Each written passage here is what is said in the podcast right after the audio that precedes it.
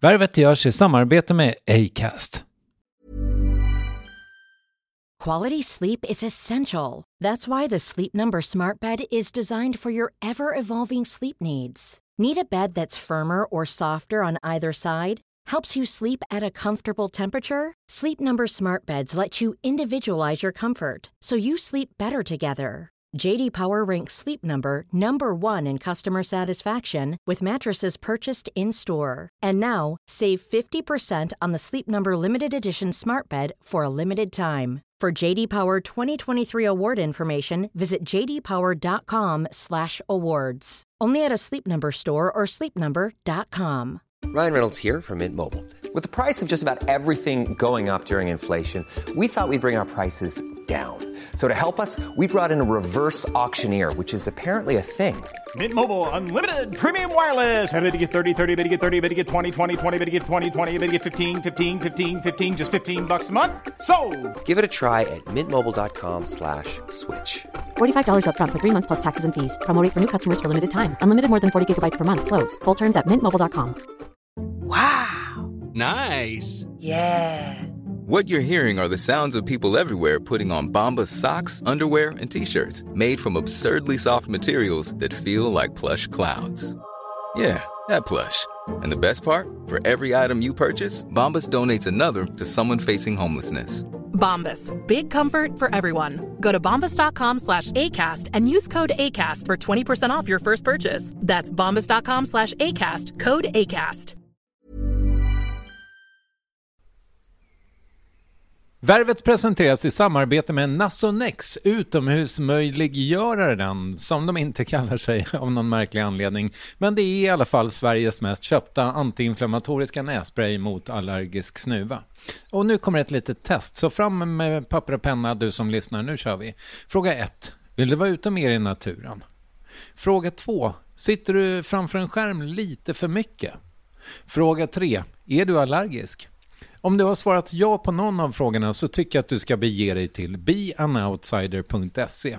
Jag vill för övrigt poängtera att Nasonex nässpray är ett receptfritt läkemedel från 18 år för behandling av symptom vid säsongsbunden och perenn allergisk snuva. Rådfråga läkare om du är eller tror dig vara gravid eller ammar eller om du planerar att skaffa barn, har en obehandlad infektion i näsan, nyligen har genomgått en näsoperation eller har en skada i näsan. Får ingen effekt inom 14 dagar eller om du redan använder läkemedel med kortison ska du kontakta läkare. Använd ej mer än tre månader utan läkarkontakt. Stort tack Nasonex och beanoutsider.se.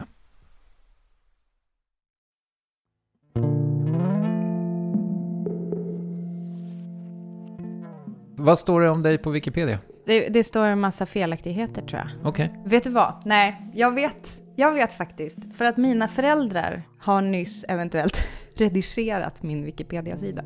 Det här är inte vanligt. Bad du dem göra det? Nej, Nej. det var på eget bevåg för att de är ju journalister. Mm. Så att eh, det var någonting, någon fakta som de sökte om mig. Oklart. Oklart vilken. Varför ska de kolla sin dotter på Wikipedia? Men de bara, ja det var en rad felaktigheter som vi var tvungna att rätta till.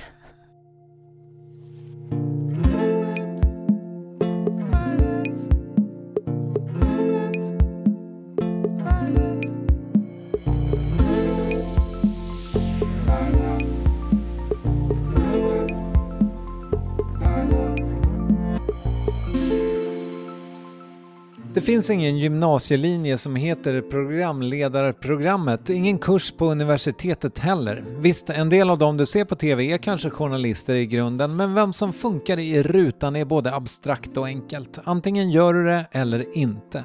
Och även om det i viss mån säkert går att träna upp känns det medfött i vissa fall. Att vara sådär naturligt självklar framför kameran som Britta Zackari.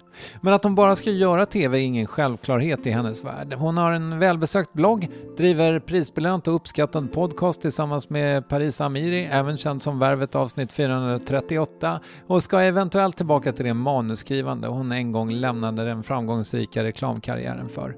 Just nu rullar dock hennes och Kalle Zackari Wahlströms serie Hjälp, vi har köpt en bondgård med sin andra säsong i linjär TV. Hela serien finns på SVT Play och dessutom är hon nu alltså aktuell med Värvet avsnitt 465. Här är Britta Zackari. Din Wikipedia-sida inleds så här. Född 13 juni 1982 i Ytterboda utanför Umeå. Och vet du vad jag gjorde idag? Nej. Jag drog igenom hela Ytterboda på Google Maps. Nej. Du vet man sätter en gubbe som, och så kan man klicka sig fram genom gatorna. Men gud vad, vad, ett, vad kul att man kan det och två, vad kul att du gjorde det. Ja, det kan, måste, Gud ha, noga. måste ha tagit uppemot en, en och en halv minut i alla fall. Ja, alltså det är ju, man ska ju förbi bönhuset och sen är det ju Sjöströms och skilsmässohuset såg du säkert också, men visste inte att det hette det. Är det rött? Jajamän, Ligger precis vid vägen. alla gör ju det. Ja, okej. Men, eh, eh, och skilsmässohuset heter ju det då för att ah, det kanske var en familj som skilde sig där. Och då fick det heta det. Och sen var det var eventuellt en curse. Jag kommer ihåg att det var två får, en kvinna, en ensamstående kvinna som hade två får som man fick eh, hänga med i det huset. Men hur lyckades du fatta liksom vilket, vilket som var mitt hus? Nej, det gick ju inte, för jag tror inte dina föräldrar är skrivna där. Nej. Eller bor där. Nej. Nej. Eh, där bodde min familj tills jag fyllde 16. Okej. Mm.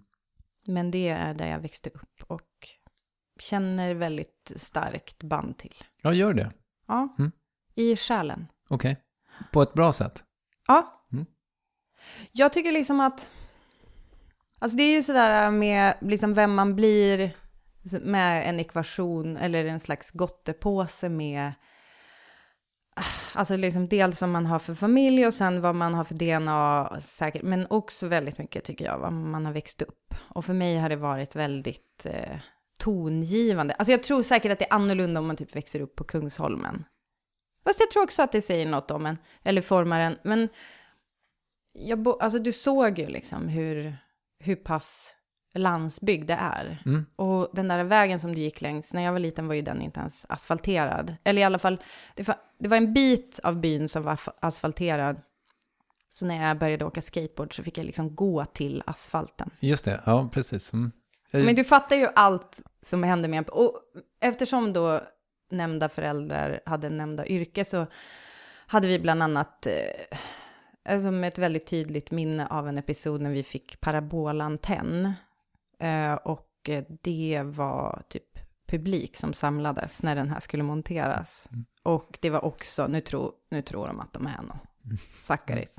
Vad ska de se på BBC? Det var väl ingen som just nämnde BBC, men ja, det var lite så.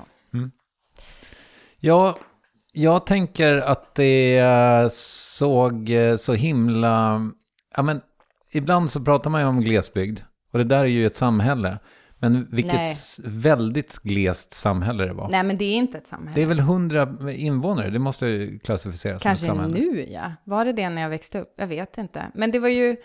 Nej, ett samhälle har väl i alla fall någon slags butik. Det vet jag inte. Jo, det tror jag. Det där är en by. Okej. Nu Mm. kallar vi, vi, vi kallar det för by. Eh, och det var...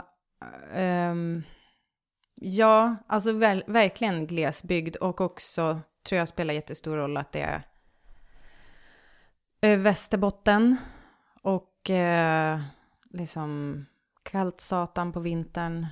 Eh, så ingen lokaltrafik. Det är det fortfarande inte. Eller vad säger man? Ja, ingen kommunaltrafik. Hur kom man till skolan? Eh, man åkte taxi. Okej. Mm.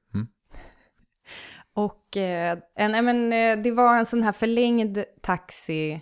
Ah, Genom åren var det lite olika, men det var jag har åkt väldigt många timmar i en sån här förlängd Merca.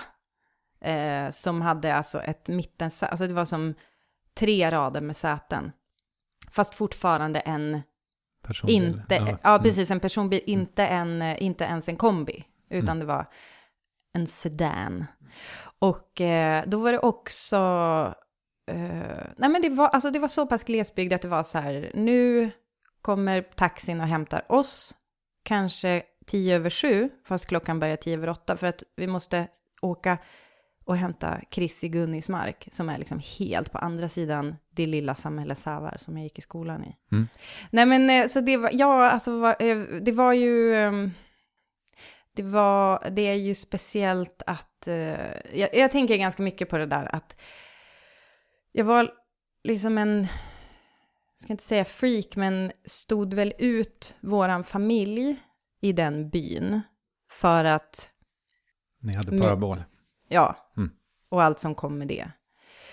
Och, och sen så, eh, så tänker jag också att eh, liksom i skolan att jag då på något sätt också hade en slags, ja så här, klippte håret kort, hade, åkte skateboard, hade baggy jeans när man hade så här, tajt, tjejerna hade tajt, tajta bra Levi's-rövar. Mm.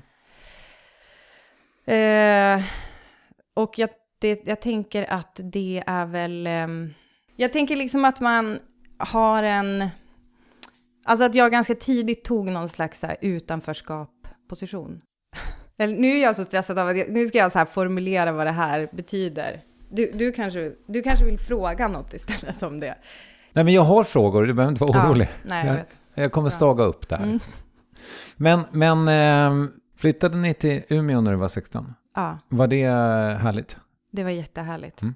Jag flyttade först, eh, alltså så fort vi fick nycklarna så typ tog jag en madrass eh, och flyttade in. Och sen kom familjen lite senare. Okej. Eh, så att eh, jag kommer ihåg att jag liksom levde på falafel eh, i, att det kanske var en vecka.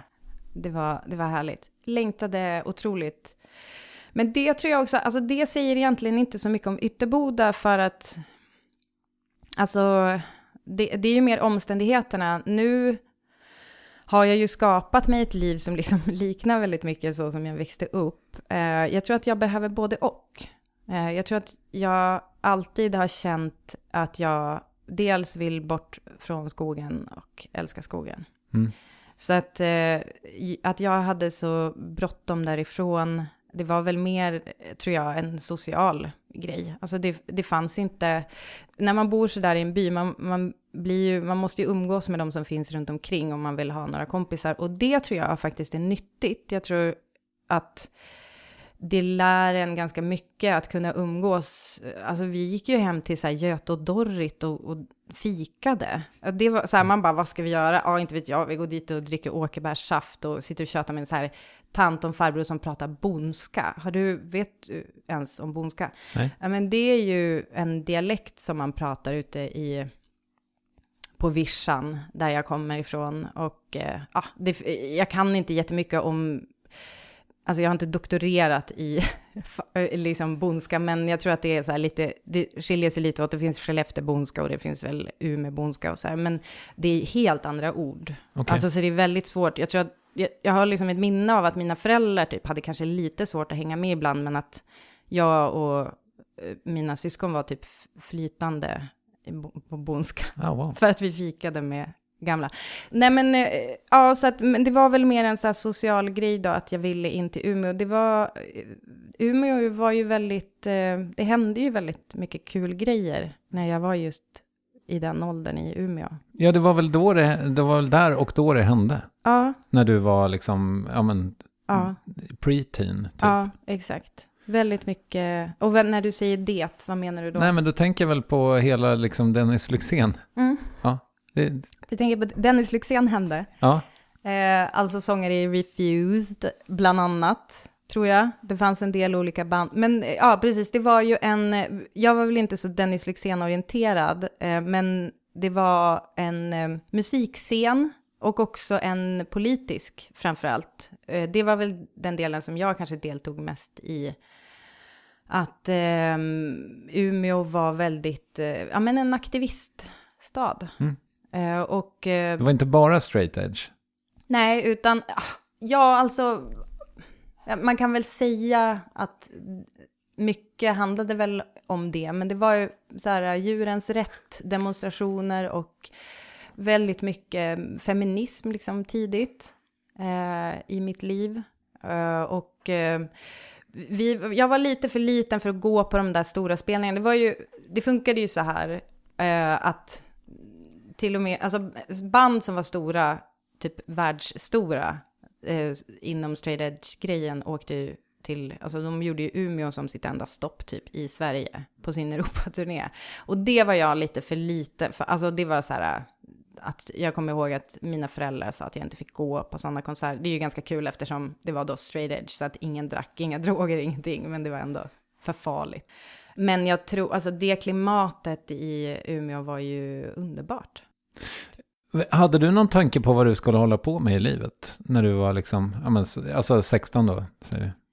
När jag var yngre, alltså typ mellanstadieålder, då eh, ville jag bli VJ på MTV. Mm.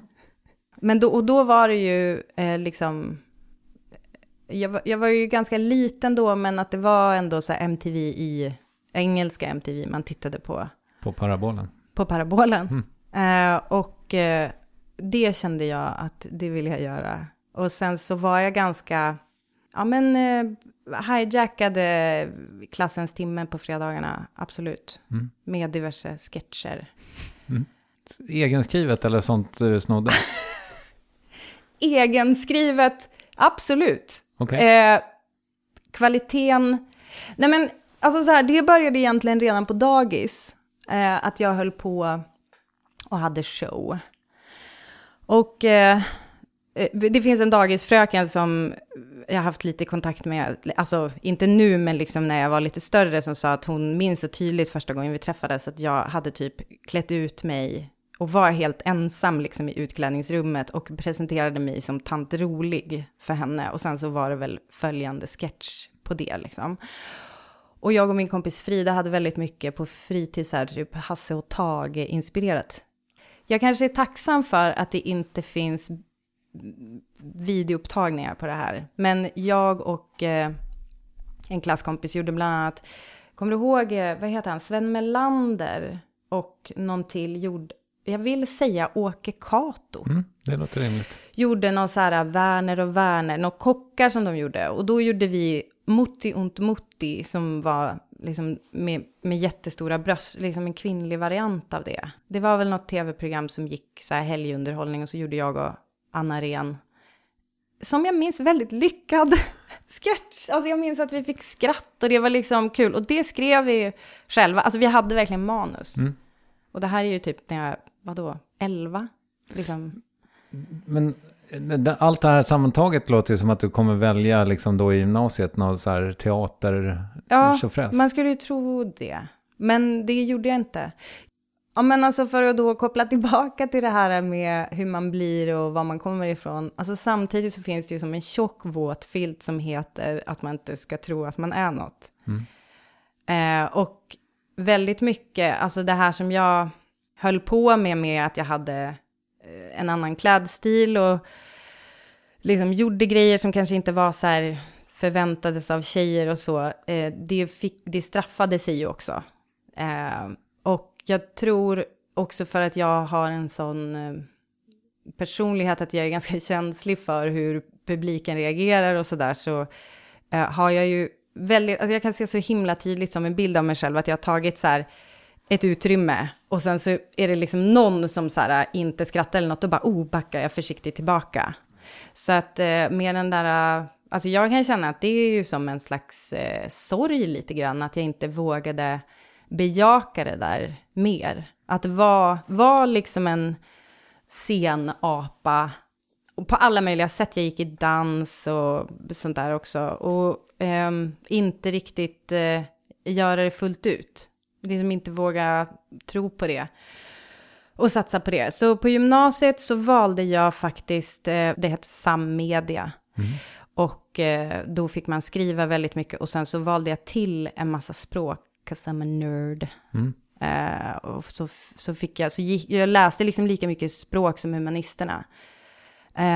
Och sen så skrev jag ganska mycket. Okej.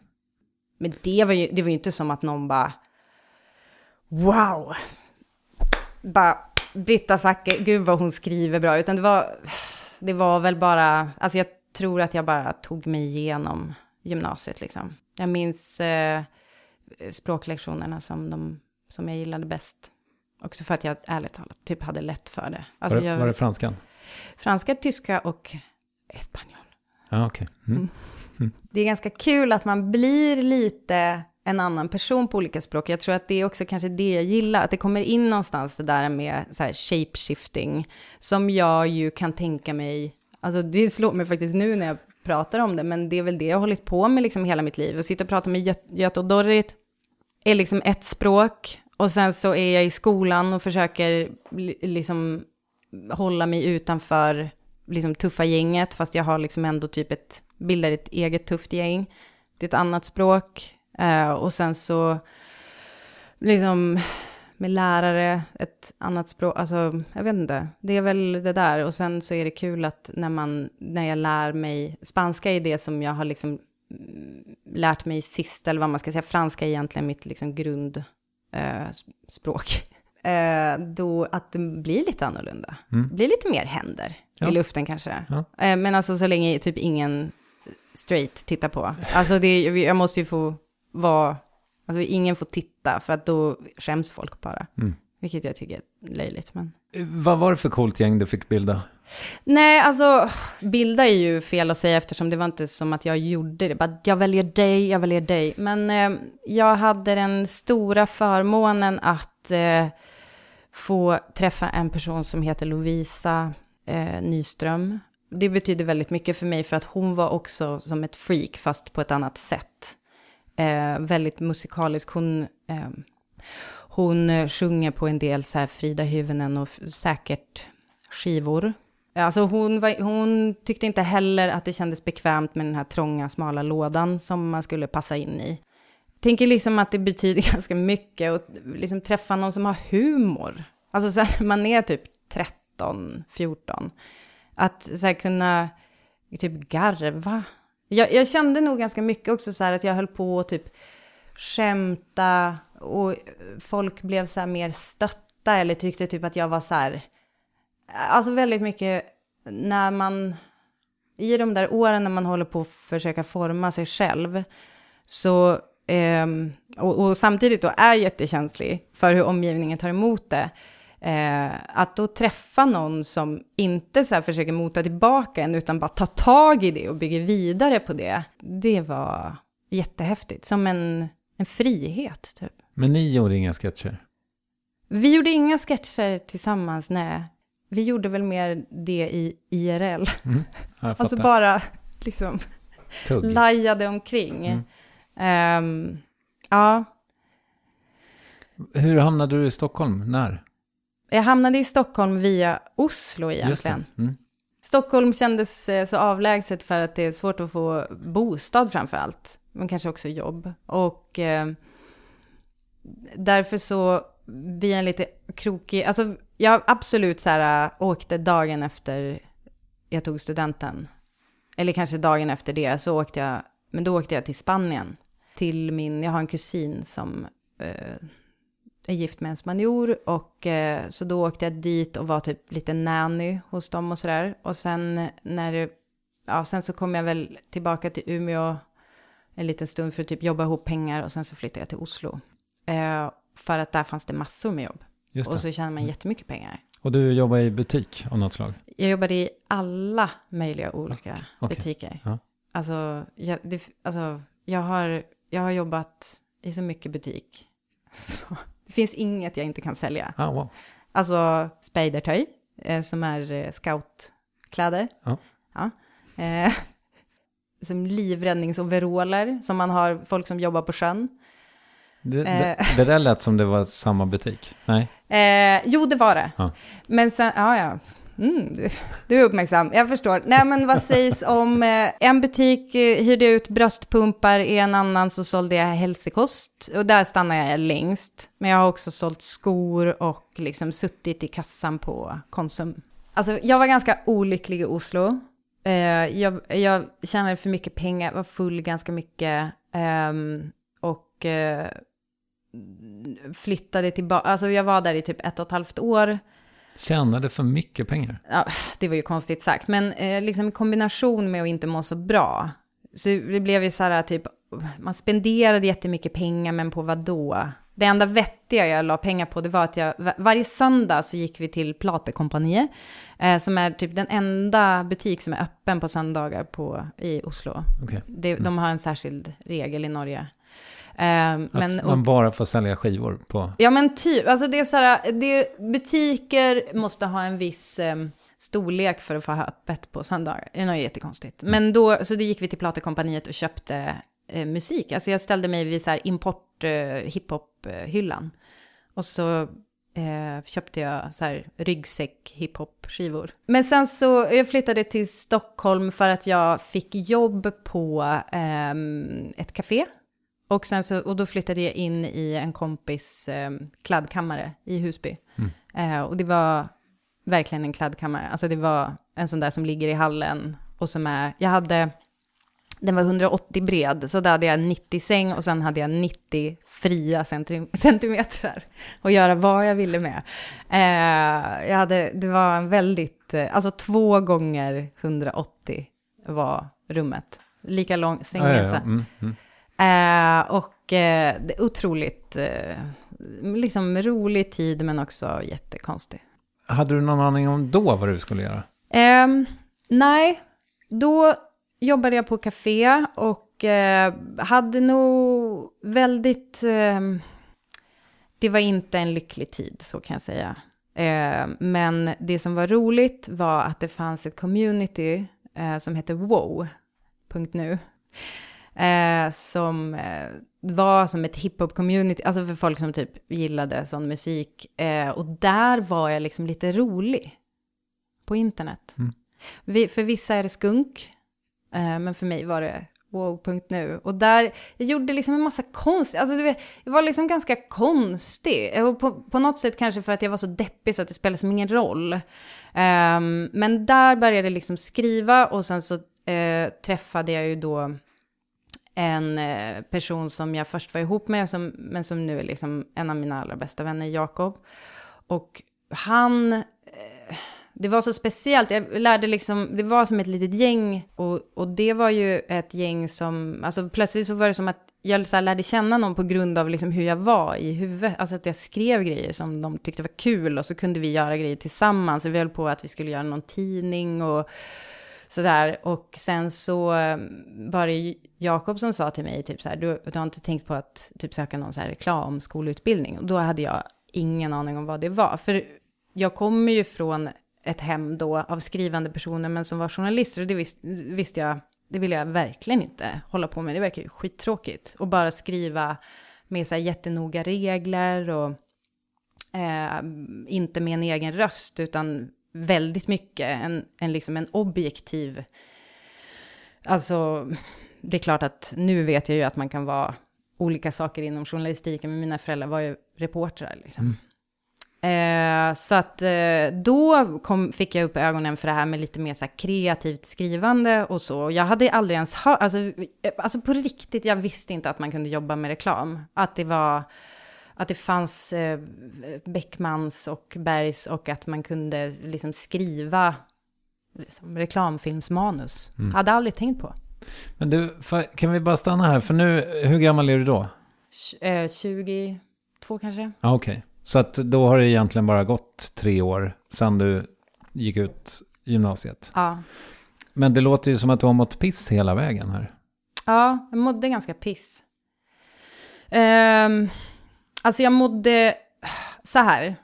Jag kan på ett sätt känna så här, det är inte något unikt för mig. För att så här, så är det väl för tjejer. Vi har lite ätstörningar. Vi mår lite dåligt. Vi kanske också käkar p-piller som generellt bara fuckar med kemin i kroppen och så vidare. Men eh, jag, alltså, kände, det, det är ju en väldigt sökande period, alltså sådär efter gymnasiet, om man inte har något så här, liksom sikte på exakt det där ska jag göra.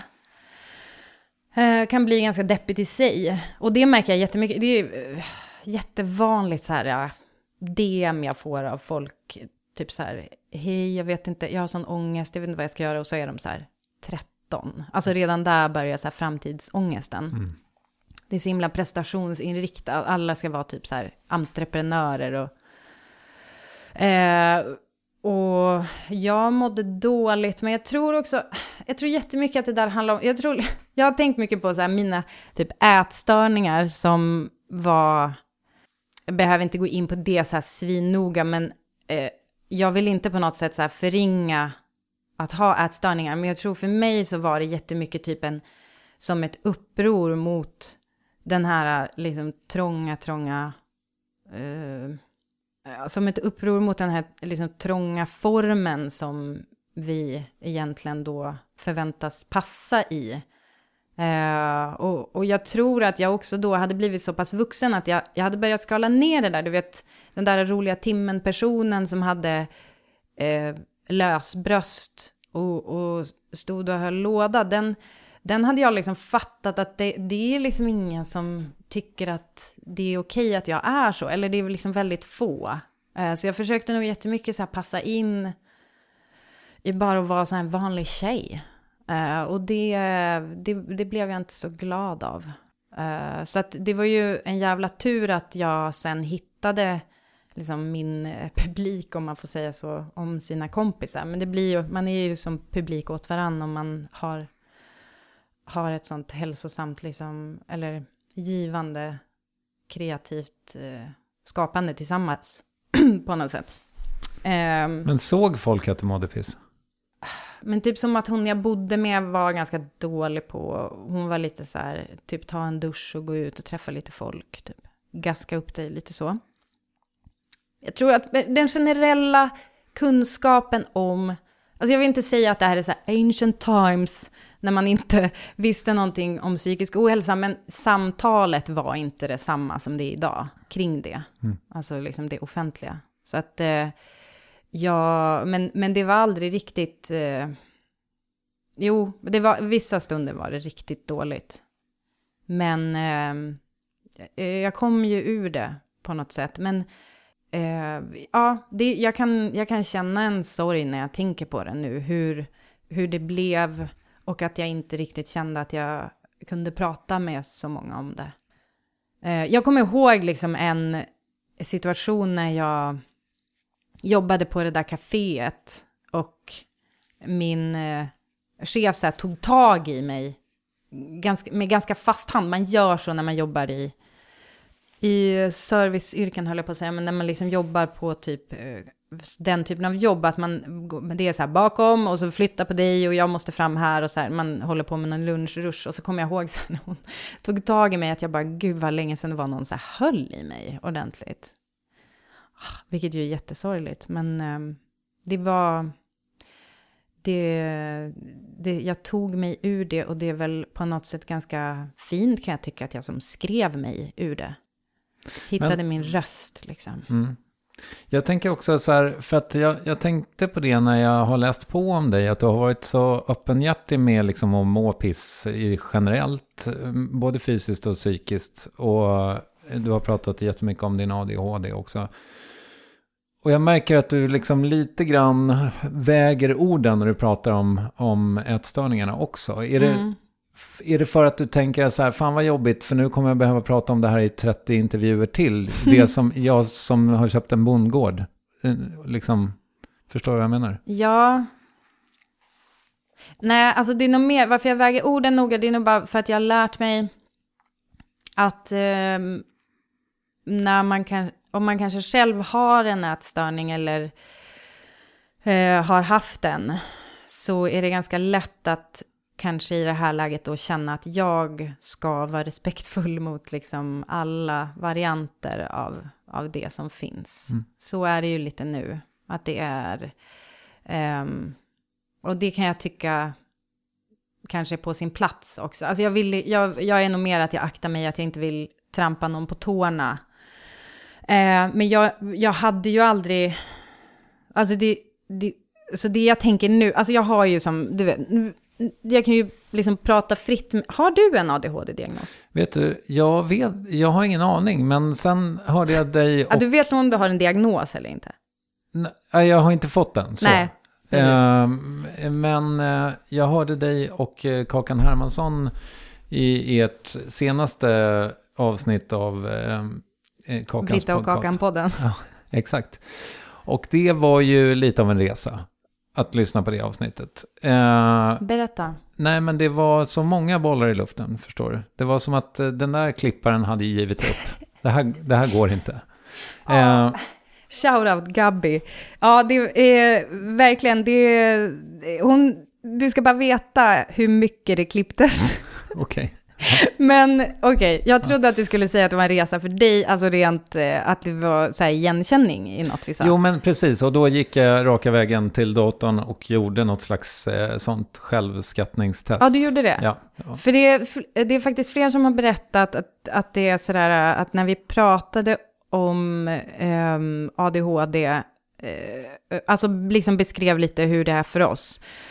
Och jag tycker det är så jävla skönt att prata med Kakan om det och jag är så tacksam för Kakan för att eh, vi kan, det är liksom ingen eh, censur liksom oss emellan med vad, hur, hur vi har det i huvudet. Och apropå liksom att känna sig typ fri med kompisar, så är hon en av dem när jag känner så. Och det är många som har sagt, och det fattade ju inte vi när vi pratade om det, men liksom att de har känt det nästan som ett slag i magen, det där som vi nästan lite skämtsamt pratar om, men att det träffar, om man känner, känner igen sig i det. Vad fick du på självskattningstestet? Det, var- det var eh, likely. Ja, Eh, Det, det fanns en grön till röd och jag var någonstans på orange. Så. ja okej. Ja, ja. Inte supertydligt. Vad är det som du känner igen dig i då? Som vi sa, liksom, som du... Nej, men jag har ju eh, liksom inte mått superbra tror jag de senaste åren för att jag kanske har haft lite för lite att göra. Och eh, sen så då såg jag till att eh, ändra på det eh, per i höstas typ. Och eh, då helt plötsligt hade jag 400% mer att göra än tidigare. Mm. Och det mådde jag liksom, alltså nu börjar jag känna så här att det, det har varit pissvärdelöst faktiskt. Jaha. Alltså så mycket kan jag inte eh, ha. Men, och jag vet inte om det här på något sätt tappar in i det du säger, men, men eh, att jag, jag har, sv- har liksom svårt att få ordning på, eller göra färdigt saker och sådär. Mm. Eh, Jag har en väldigt stor eh, mail och postskräck. Eller skräck. Men jag, ja, ja, jag tycker Den det är är- vidrigt. Framförallt mail, men också post. De vill mig aldrig väl. Nej. Ja, det, det är lite... Det är, och sen tror jag också den stora, stora rastlösheten i eh, största allmänhet. Så. Ja. Att, eh, och, och att jag är väldigt eh, på eller av, tänker jag. Alltså Ja. att jag så här, det startar alla dagar med 100% energi. Ja. Rimligt. Men sen tar den slut. ja. När tar den slut då? Efter lunch? Eh, Innan skulle jag säga. Ja. Så jag, jag får ju väldigt mycket gjort mellan 5 och 10 på dagarna. Och du går upp fem? Ja, oftast ja. Wow. Ja, men det är ju, det är ju, det där känner jag ju också igen, att man får liksom uträtta saker. Bästa är ju innan andra har vaknat. Mm, Jag vet inte vad det exakt. är. Jo.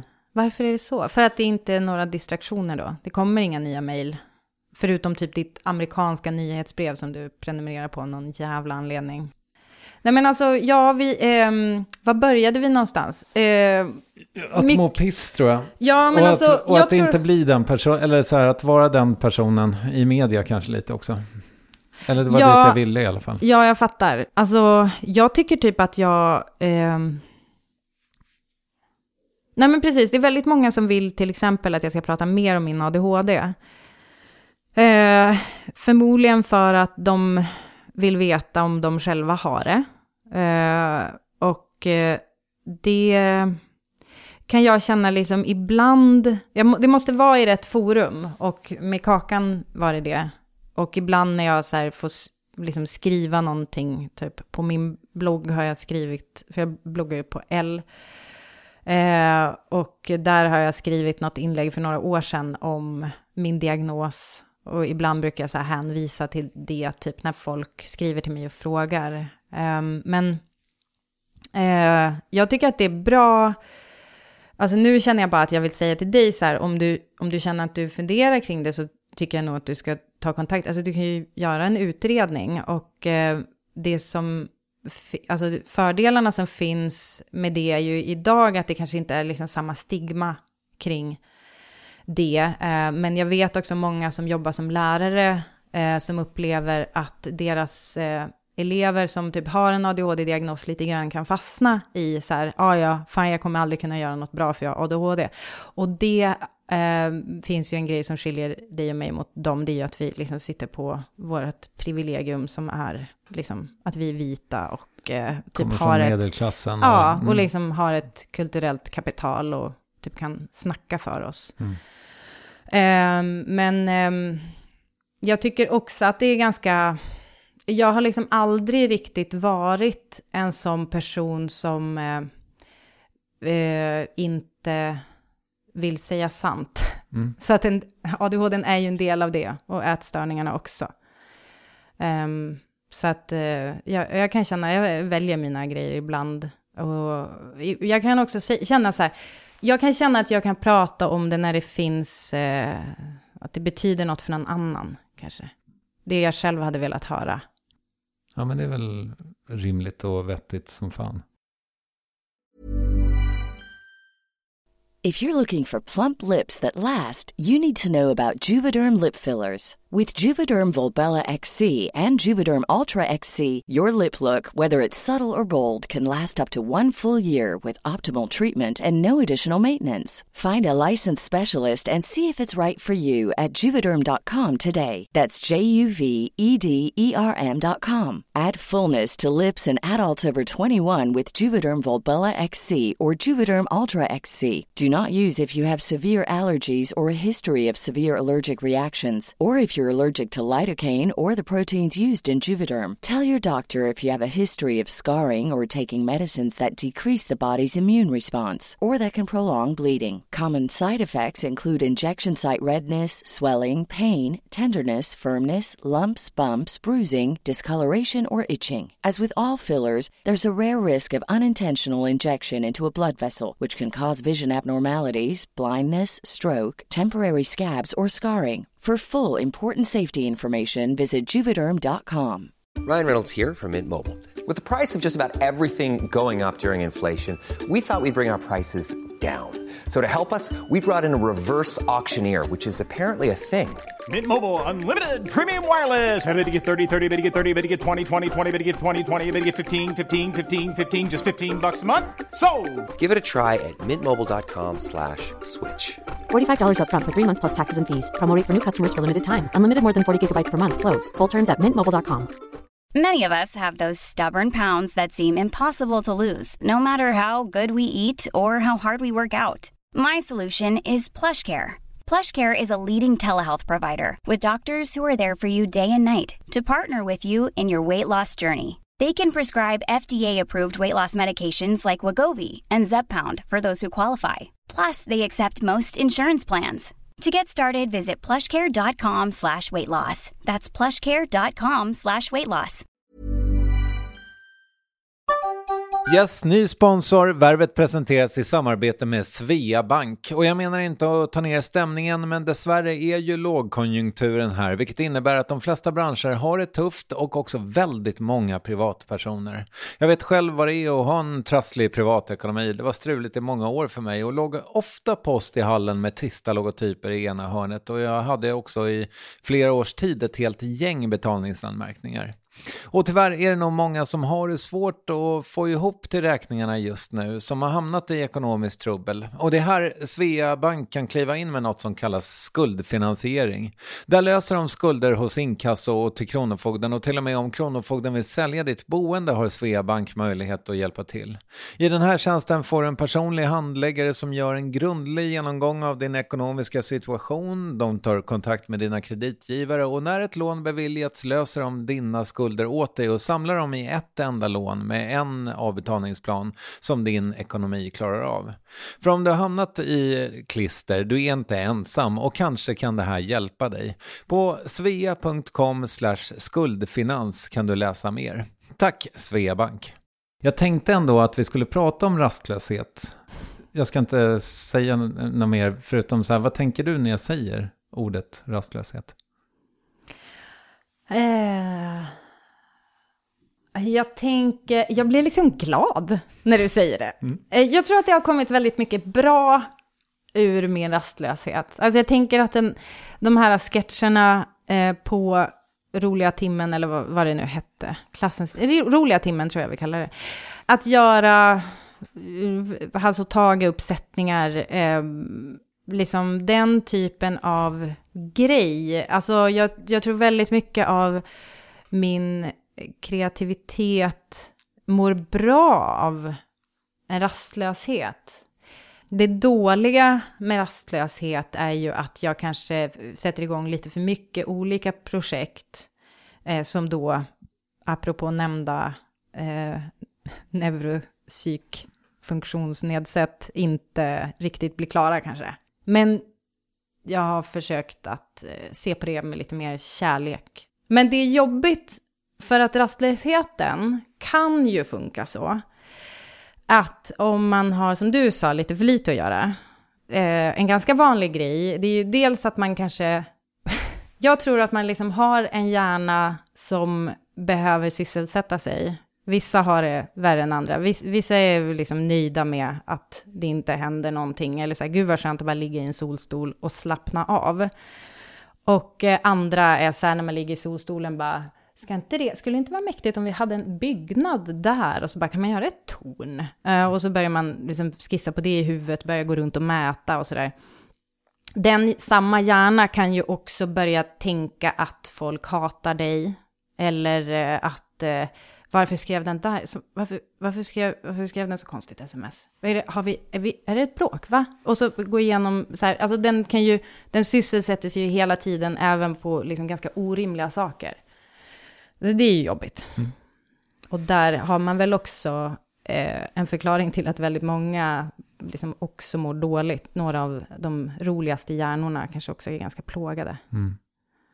Ja, för jag tänker på, liksom, om man ska på något sätt få ihop värvet och, och rastlösheten så tänker jag så här att din liksom, mediala, publika mm, karriär, den fyller liksom åtta år i höst typ eller någonting sånt. Oh. Vilket ju är ganska lite tid med tanke på hur otroligt mycket grejer det står om dig på Wikipedia. Är till så? exempel. Ja, nej, men du har ju jag hunnit med så länge. mycket.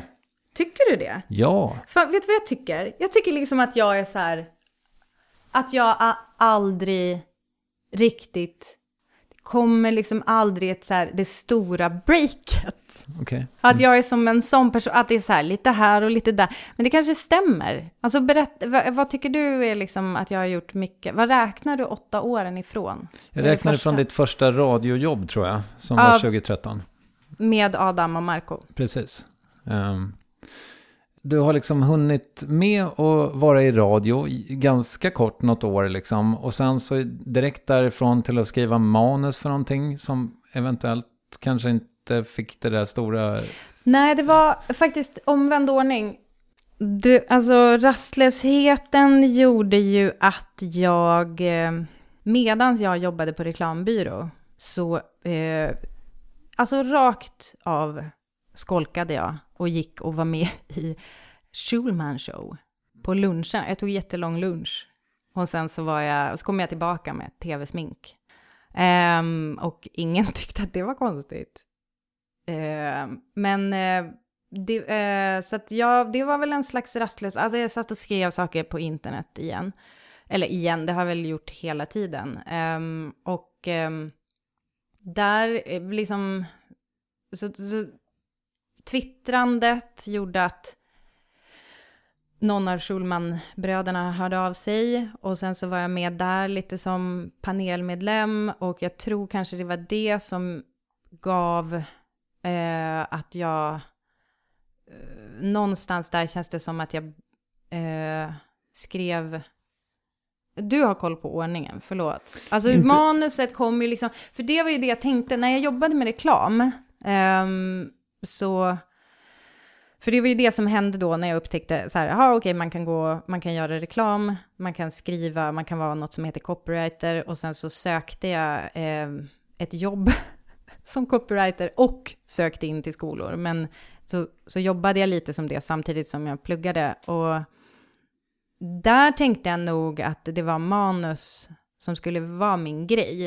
Eh, framförallt en grej som jag gjorde som var Men du vet ju hur det är att jobba med reklam. Man jobbar ju på, åt en kund och det är ganska sällan man får ta sig några jättestora utsvävningar. Eh, utan det är väldigt mycket så här, hitta typ deras tonalitet. Och det är också lite det som är kul, apropå prata olika språk. Haha, röd tråd.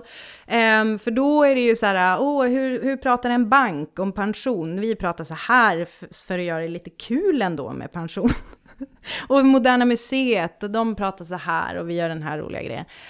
Uh, och sen så när jag gjorde en uh, kampanj för mer, alltså saftdrickan mer, så uh, hittade, hittade jag... Saftdrickan, är det godkänt av kunden? Av Coca-Cola Company. Um, ja, det är det. Nej, men jag bryr mig inte, för jag jobbar inte, jag är inte deras bitch längre. Eh, och då, vi hittade på, vi fick väldigt fria händer att hitta på ett koncept, eh, en karaktär som heter The Levinator, som, eh, som jag skrev, det var väldigt mycket liksom min egen hjärna, får jag faktiskt säga. Och eh, eh, det rollsattes, säger man så, med en kille som hette Barack, som jag fortfarande är kompis med. Mm. Som är jättero, alltså en lite så här Zac Galifianakis eh, kille. Eh, och det var väldigt mycket så här genom honom, alltså när han så här också bara, har du skrivit det här? Liksom, och vi pratade ganska mycket om det och sådär. Eh, ehm, så eh, jag kände kanske att manus var så här, ja det är där liksom, det är där jag kan leva ut. Men sen så höll han på väldigt mycket, för jag var och hälsade på honom i LA och han eh, sa att jag ju kunde vara liksom en person kanske framför kameran. Han tyckte att jag hade, um, att jag borde liksom skriva åt mig själv och göra den typen av sak. Um, ja, nej men, eh, och jag hade väl också lite så tankar på det. Jag, jag kommer ihåg att jag hade ett möte med en regissör, alltså den regissören för Lovinator-filmerna. Eh, du får säga namnet. Eh, Tobias Bergman. Okay. Vi, vi hade, jag, jag, minns liksom, och det här är ganska så här tydligt för min personlighet, för att då är det som att jag träffade honom, då hade jag sett Broad City. Och jag bara, det här, det, jag vill typ göra något sånt här. Alltså, fast i Sverige. Alltså det här borde jag kunna göra. Han bara, ja absolut. Men det är som att jag hela tiden, då, då ville jag typ att han skulle liksom kanske säga att jag skulle Eh, göra, alltså, eller att han skulle regissera eller någonting. Alltså jag, jag, det är som att jag alltid, jag har ganska, jag har ganska, då, jag har ganska bra självförtroende, men jag behöver ändå någon enabler, mm. liksom. Så det, och det här är ju ganska länge sedan, så det var väldigt tidigt i Broad Citys, liksom, tidslinje. Så att eh, det, jag kan också bli lite så här, ah, fan varför gjorde jag inte bara det? Nu är, känner jag mig typ lite för gammal, men jag kunde, hade kunnat göra grejer på internet. Liksom. Men sen så eh, skrev jag ju de här, alltså först började jag ju då vara med i en manusgrupp tillsammans med eh, Henrik Schyffert och Erik Haag och David Batra, Johan Glans, Johan Reborg och skrev på den här jättebästisar som jag då inte är creddad för på Wikipedia. Eh, och eh, det, det tyckte jag var jättekul. Och eh, även om det är jättespeciellt att vara en med ganska god marginal yngre tjej i ett sånt gäng. Mm. Och det var ju också personer, jag är ju ändå tillräckligt mycket yngre än dem för att ha sett dem på tv. Och sen att vi har en pers personlig relation i och med att jag är gift med Eriks bror så det gör det inte mindre intimidating. Nej. Men rastlösheten. Och ensam tjej. Ja, ja, det är ju ganska otacksamt. Men rastlösheten, alltså jag tycker det liksom är för kul för att låta bli att göra det. Jag, jag, liksom hjärnan måste hålla på ändå. Så jag glömmer lite grann att det är läskigt. Ja, och sen är det väl någon sån, liksom, tänker jag, Alltså om man, om man håller på med ungefär det här att man är liksom framför någon mick eller så, eh, eller kamera eller på någon sketchkanal på Instagram eller vad det nu kan vara.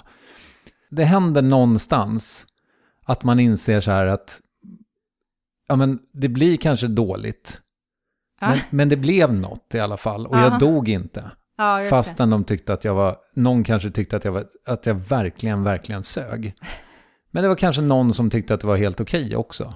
Alltså, det känns som att det bara finns en sån brytpunkt på något sätt. Att man tar det, eller jag kände det i alla fall väldigt tydligt när jag så här, släppte det första avsnittet av Värvet tror jag. Ja. Att det var så här, ja, för, nu gjorde jag någonting i alla fall. Liksom, och Alltså det, så du kör lite enligt devisen som min, min svägerska Sara Haag, hon brukar göra, när hon fixar hemma, då säger hon det blir fult men det blir. Mm. Är det så, lite så du tänker med, Ja, med jag- första värvet? ja, men jag tänker Med också värvet alltid. att eh, första gången man skit, eller liksom att man inte lyssnar på den rösten som säger att inte borde väl jag.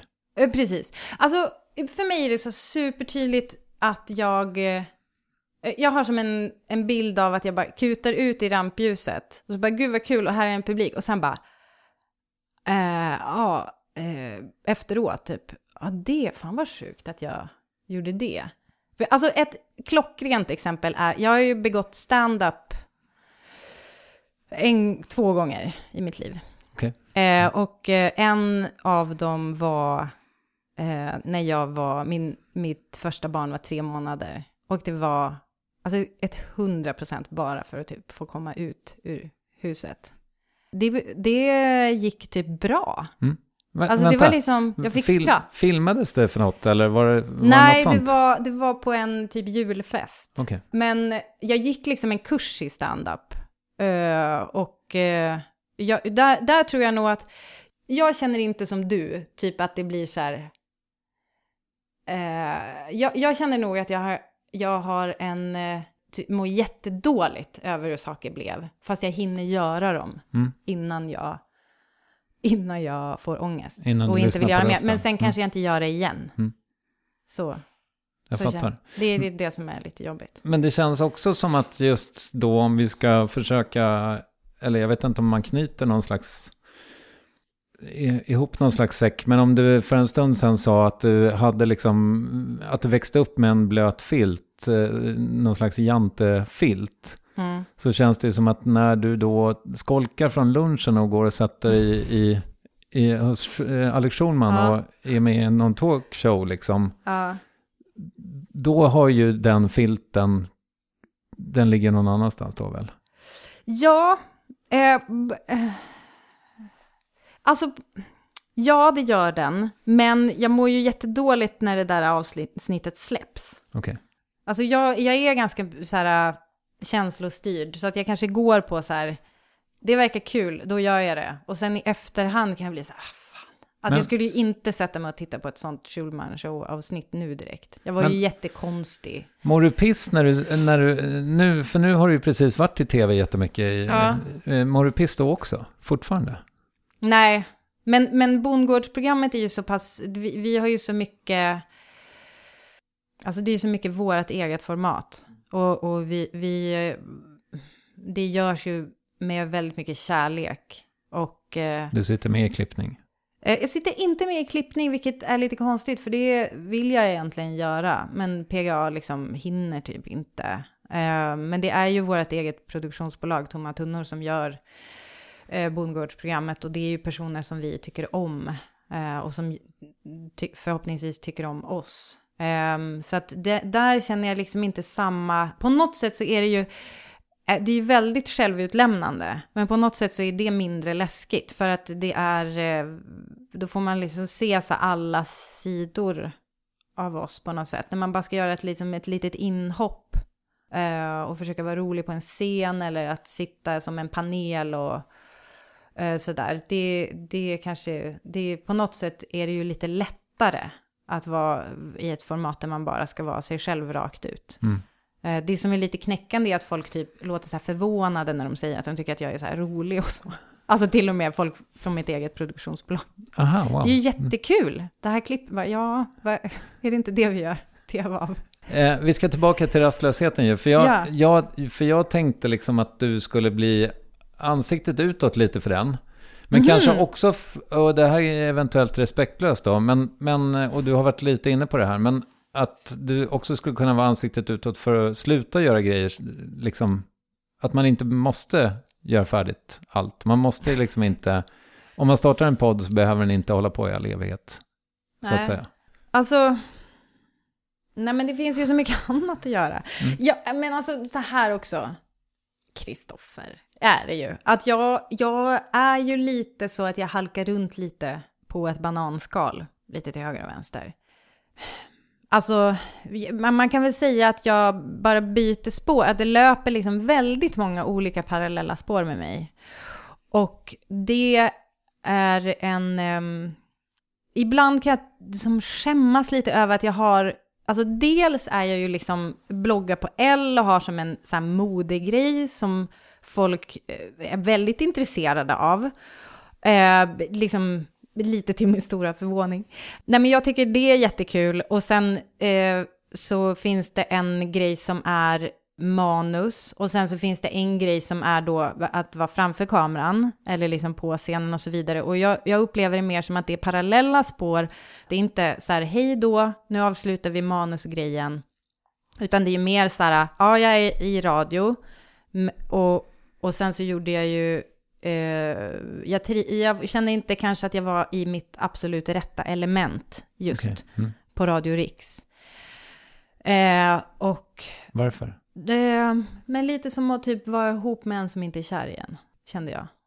Nej men eh, ja, jag, jag kände mig inte hemma, jag kan inte uttrycka det bättre. Men det var en kul sak som hände med det var ju då, apropå de här olika parallella spåren, var ju då att Felix Herngren var gäst och liksom bara, du, ska inte du provfilma för mitt, det här tv-programmet som vi ska göra, eh, som heter Inte Okej. Och så gjorde jag det, och så var det jättekul att göra. Och eh, så att det är ju inte, mm, apropå, alltså, det var ju också ett äkta bananskalsslide, Mm. lite åt sidan. Och det gick väl okej? Ja, Ja. Det, var, det var jättebra. Det var första gången som folk så här, typ skrek på stan. Typ så här, du, är det här okej eller? Ja. Och så. Ja. Det var, men det var jättekul. Jag tycker, att jag, jag tycker att det var fruktansvärt roligt att jobba med Felix också för att han eh, bara liksom, eh, här är scenen, varsågod. Mm. Eh, Att han gav mig ett utrymme som jag kanske tidigare hade fått kämpa för. Och när man måste kämpa för utrymmet så är det ju lite svårare kanske att, hitta, hitta sitt sväng i det. Mm. Eftersom man är där på nåder. Så kanske jag kände lite mer med Radio Riks. Jag fattar. Mm. Och i det här, alltså att vara i sammanhang där folk eh, faktiskt eh, liksom ser en eh, för det man är och vill att man ska bejaka det. Det var, det var jättekul. Det finns eh, min favoritbild eh, bild för att förklara hur det var att jobba med Felix. är Ett klipp som finns på YouTube som heter Jackornas jacka. Sök på det. Mm. Eh, där jag bara eh, liksom tramsar med honom. Och det, det var väldigt mycket så tycker jag, att jobba med det. Eh, och kul program och liksom allt möjligt. Sen kan man tycka att det var lite dåligt move att jag då eh, inte valde att göra en till säsong utan istället åsa upp mig från Riks eh, och eh, även fast det på internet säkert står att jag typ fick sparken, eh, så var det inte, utan jag fick liksom göra ett program på SVT och då var jag tvungen att göra slut med både Felix och Riks. Vad tror du att din rastlöshet kommer ifrån? Eh, Ytterboda. Mm. Eh, den kommer från att eh, också ha den här hjärnan som har ganska full fart framåt. Eller inte riktigt framåt va? Utan mer som en pingpongboll Mm. i, åt olika riktningar. Um, jag, Kalle kallar det för blicken när jag försöker typ ta det lugnt och han, han ser hur jag så här börjar ehm, renovera i huvudet. Kanske också kombinerat med en, en tro på att jag också kan göra väldigt mycket själv. Eh, vilket kommer väldigt mycket från mina föräldrar tror jag. Alltså, vi, vi, vår familj är ganska mycket så här... Eller så här, mina föräldrar har eh, från ganska tidigt bankat i, i mig att jag kan göra vad jag vill. Eh, och eh, de är ju också feminister båda två, vilket eh, ju har hjälpt. alltså, eh, jag har fått med mig väldigt mycket hemifrån att eh, det finns inget som, som jag inte kan göra på grund av att man har något särskilt kön eller att man liksom eh, massa andra olika saker som skulle kunna stå i vägen. Men sen så har ju såklart miljön runt omkring gjort sitt, eller samhället gjort sitt bästa för att mota tillbaka det. Men sen så, alltså allting, mamma och pappa har gjort väldigt mycket själva. Alltså både liksom snickrat och ja, grejat hemma och, och också, tror jag, karriärmässigt. Så ja, jag tror att det är på ett sätt en väldigt gynnsam kombination det där att både ha en hjärna som spinner och sen också den där i grunden att, att jag också kan och att jag får göra um, mycket. Vad vill du göra framåt? Vad har du för liksom, drömprojekt så att säga? När du får bestämma själv. Fan, jag vet inte om jag vågar säga det. Tycker bara att det är lite... Där blev jag... Jag har inte... Jag är ganska bjussig väldigt mycket, men det är någonting med att liksom, om jag skulle säga så här, jag vill ha en egen sketchshow typ. Nu säger jag bara det för det känns safe, för jag känner inte att jag vill det. Men jag skulle nog tycka att det var lite pinsamt. Och varför tycker jag det? Jo, för att då tror jag ju att jag är något. Men ja, alltså... Jag vet Alltså jag pratade med Kodjo om det där. Eller han sa så här, varför har inte du gjort Melodifestivalen? Eh, och då kan jag känna så här, vad skulle jag göra? Och sen bara, ja varför har, i alla fall varför har ingen frågat om jag vill göra? Jag tycker jag är som ett klockrent Melodifestivals liksom, material. Mm. Du har ju, alltså, fast samtidigt så här, när jag säger det så bara, fan vad pinsamt. Jag, vill jag ens göra det? Jag vet inte. Men jag... Eh, alltså egentligen så känner jag typ mer att jag kanske... Jag tror att jag har svårt att, att, att drömma om saker som är lite större. Jag tror att jag eh, liksom drömmer om saker i det lilla. Alltså så här, om jag får igenom det programförslaget som vi har skickat in. Eller um, jag, jag känner att jag vill göra mer um, roliga saker. Liksom. Mer, mer åt nöje. Och uh, um, jag, jag, jag känner inte att jag har släppt manusgrejen. men jag skulle nog gärna... Jag får såna här ryck ibland och skriver grejer. Och eh, jag skulle nog gärna vilja göra någonting eh, mer med, eh, alltså som på. Fast grejen är också att jag vet inte om jag är så jävla bra skådis alltså. Jag kan, jag kan liksom känna det. Alltså jag, det är väl också så här, jag är liksom okej, okay, alltså som okej okay på att spela i vissa situationer, men det är väl också det, alltså Ilana Glazer är inte heller världens bästa skådis kanske, utan vissa saker handlar mer att man har tänkt roligt eller att ja, du fångar den där situationen väldigt bra. Um, ja, det känns nog... som att, förlåt om jag avbryter, men det känns ju som att allting har lite grann lätt mot det ju. Och mot vilket? Mot att du ska göra någonting som är scripted och kanske vara med i det själv framför kameran. Vilket har lett mot det? Ja, men det känns som att ja. Vi har fått ledtrådar hela vägen här nu. Ja. Alla som har hängt med oss. Från liksom Mutti och Mutti till eh, eh ja. Barack. Ja, man, precis. Om man väger in det. Jag har också liksom en... Broad City. Jag har en, eh, en kompis eh, som heter Jackie, som jag lärde känna, som, som är en äkta Hollywood-skådis. Hon är, hon är med i Glow, som är på Netflix. Underbar serie. Ja, och, och hon, är, eh, hon spelar Melrose. Och jag och Jackie lärde känna varandra för att hon var i, eh, i Stockholm och eh, hade aldrig varit i Stockholm. Och genom då den här Barrack så eh, han typ hörde av sig, bara kan inte du visa henne runt? Och det var en sån äkta typ kärlekshistoria mellan mig och henne. Alltså det var, och det var som att Kalle kommenterade, han bara, jag har liksom aldrig sett dig så här glad. Alltså, du, alltså det var som att han nästan blev svartsjuk för att han märkte så här, hon får leva ut någonting med Jackie som hon inte får. Och det är just den där liksom lite amerikan, alltså att vi typ höll på med vad jag sen kanske skulle kunna kalla för typ improv, fast liksom mellan oss två bara. Eh, och eh, vi, alltså där, jag känner en enorm lycka kring den typen av eh, interaktion. Eh, jag är väldigt, eh, alltså, det kändes som att det var en pusselbit som på något sätt landade, som kanske var den där mutti und mutti-grejen som bara hade liksom försvunnit en stund.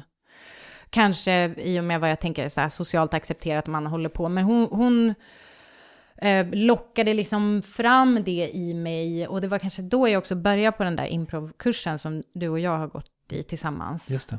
Och, och jag tror det var i samband med det, där jag kände så här, det här är någonting som jag vill utforska. Eh, och eh, ja, vet du vad, om jag skulle säga så här, jag kanske bara önskar mig själv typ den friheten att så här, våga bejaka lite sådana grejer i mig själv och, och försöka att inte lyssna så mycket på den där jante grejen som, som finns, som är eh, på sätt och vis kan jag tycka, ibland kan jag tycka om den, för att jag kan tycka att det är jättemärkligt hur vissa människor bara tycker att deras plats i sammanhang är så självklar.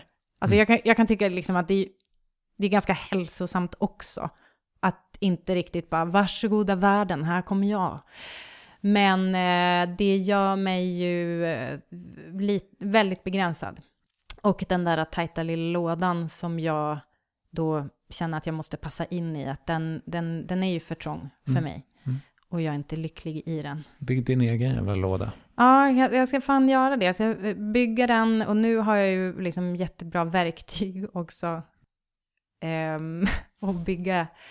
Så Blir det en säsong till av eh, Bondgården? vi får veta i dagarna och jag tycker ärligt talat att SVT borde liksom skärpa sig lite. Nej men vi, vi, vi får veta i dagarna om det blir en säsong tre och det är ganska tråkigt för att det är ingen som kommer veta om det blev, för de har någon sorts bild av att det är roligare om vi säger det typ veckan innan vi ska ha premiär. Att hörni, det blev en säsong tre. Så det kommer typ vara hemligt hela sommaren ändå. Okej, jag fattar. Vet du vad du inte vill göra framåt? Va? Ja. Vad vill du inte göra? Jag vill inte ha jobb där jag bara får ett manuskort i handen och ska vara någon slags eh, docka. Melodifestivalen hör inte av er. Nej men alltså, ja precis. Alltså, hör, hör av er om jag får liksom kreativ frihet. Men, eh, ja, men jag vet att jag, jag, jag vill vara i sammanhang där jag får vara mig själv och där man också använder att jag kan skriva och hitta på roliga saker Mm. och tänka kul. I, eh, låt mig gärna ha tråkigt en stund innan så blir det liksom extra roligt. Också. Jag tror vi delar det att liksom, för att jag, jag är ju aldrig så produktiv som efter en semester. Alltså, Eh, ja, precis. När man- Eller kanske under ja semestern. precis. Ja. Och då drar man igång 67 projekt som man sen får ringa runt och säga, fan, jag kommer inte hinna. Men du, nu ska Mm. vi inte prata om mig, nu ska vi prata om dig och eh, någonting Vänta, har vi ens nämnt eh, din och Parisa Amiris podd? Nej, Nej. Den, den lever och har hälsan. det gör den. Den, eh, den bör man lyssna på. Det tycker jag man kan göra. Verkligen. det där sålde du in kanon. Men det vi däremot ska eh, djupa i är ju frågor du inte fått förut. Okej, Succéformatet i formatet. gud vad roligt. Hur många människors ögonfärg kan du utan till? Jag tror att, alltså, va? Jag tror att jag kan typ allas. Ah, wow. Jag är inte ansiktsblind. Nej. Alltså jag känner ju igen folk, det här är jättejobbigt. Jag kan ju känna igen om jag typ har stått på eh, Pressbyrån liksom bakom någon i kön. Eh, och så gjorde den någonting så att jag tittade på den. Och så, sen så är den liksom två timmar senare på samma liksom lunchställe som jag. Då, det här låter ju som att jag är out and about. Jag bara säger nu, rent hypotetiskt. Då känner ju jag igen den. Mm. Eh, och det är lite jobbigt. Jag Alltså fattar. det får man ofta fejka i sociala interaktioner. Nu kändes det som vi gled bort från ämnet. Ja, okej. Stefan Löfven. Nej men, alltså jag tror du menar folk jag känner. Ja. Stefan Löfven, jag skulle gissa gråblå. Okej.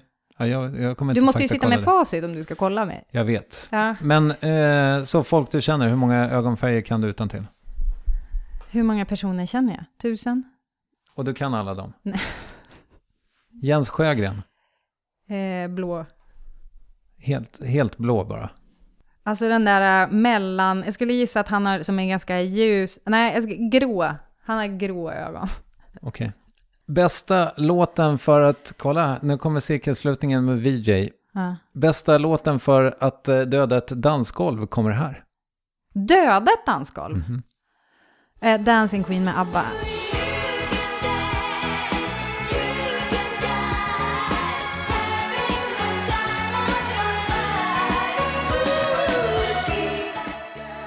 Alltså, nej, för att folk älskar den där fucking låten, men alltså för mig, alltså om man vill döda ett dansgolv för mig, om man vill att jag ska kliva rakt av dansgolvet, spela Dancing Queen med ABBA, spela vad som helst som liksom eh, människor på bröllop liksom typ blir så tokigt eh, förtjusta i. Mm. Det är jag emot. Dancing Queen tänker jag också går i ett svårt tempo att dansa i.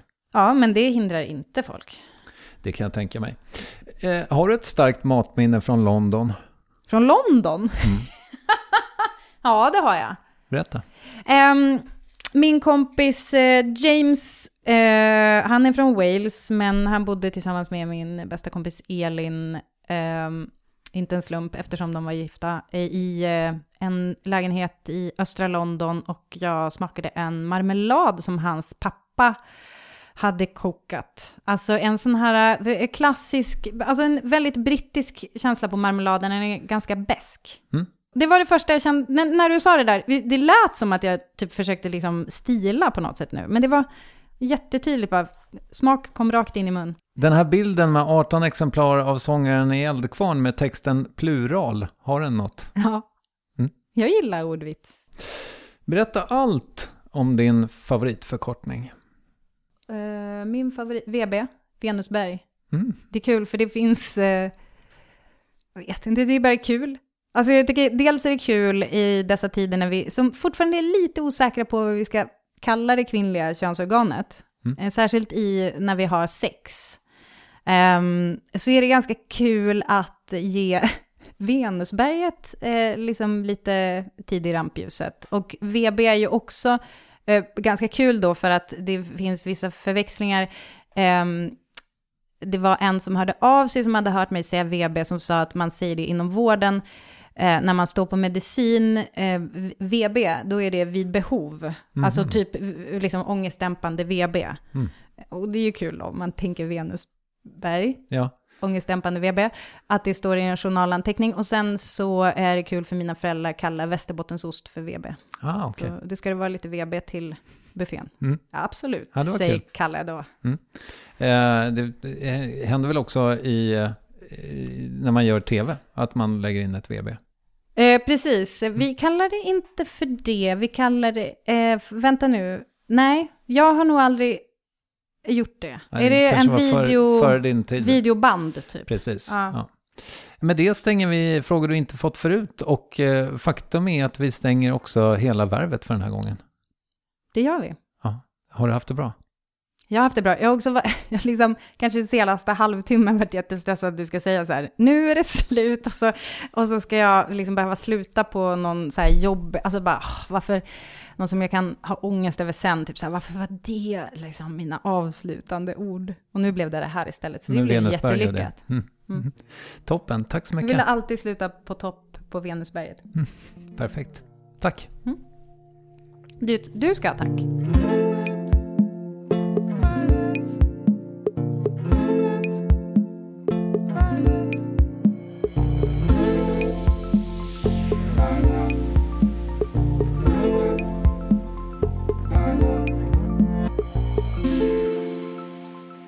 Ja, verkligen tack för din öppenhjärtighet Britta Zackari. Det var värt att vänta på. Det blev en liten försening på grund av annat avsnitt i måndags som ni kanske märkte. Hoppas alla har överseende med det. Och du som lyssnar, vill du ha en riktigt god minut föreslår jag att du kvistar över till Värvet på Instagram, snabla varvet, där det går utmärkt att säga något om dagens avsnitt till exempel, eller vilket avsnitt du vill och skicka DM går också bra. Med det tackar jag, Kristoffer Triumf, producent Camilla Fogelborg och vår plattform Acast för idag. På återhörande, hej då!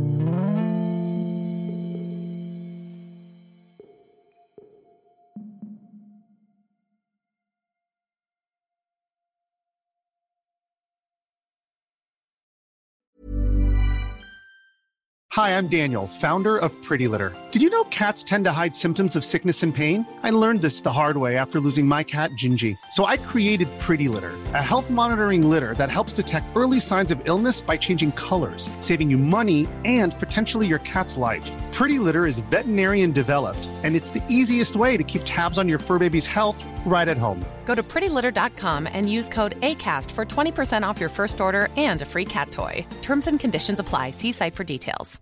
Hey, it's Paige DeSorbo from Giggly Squad. High quality fashion without the price tag? Say hello to Quince.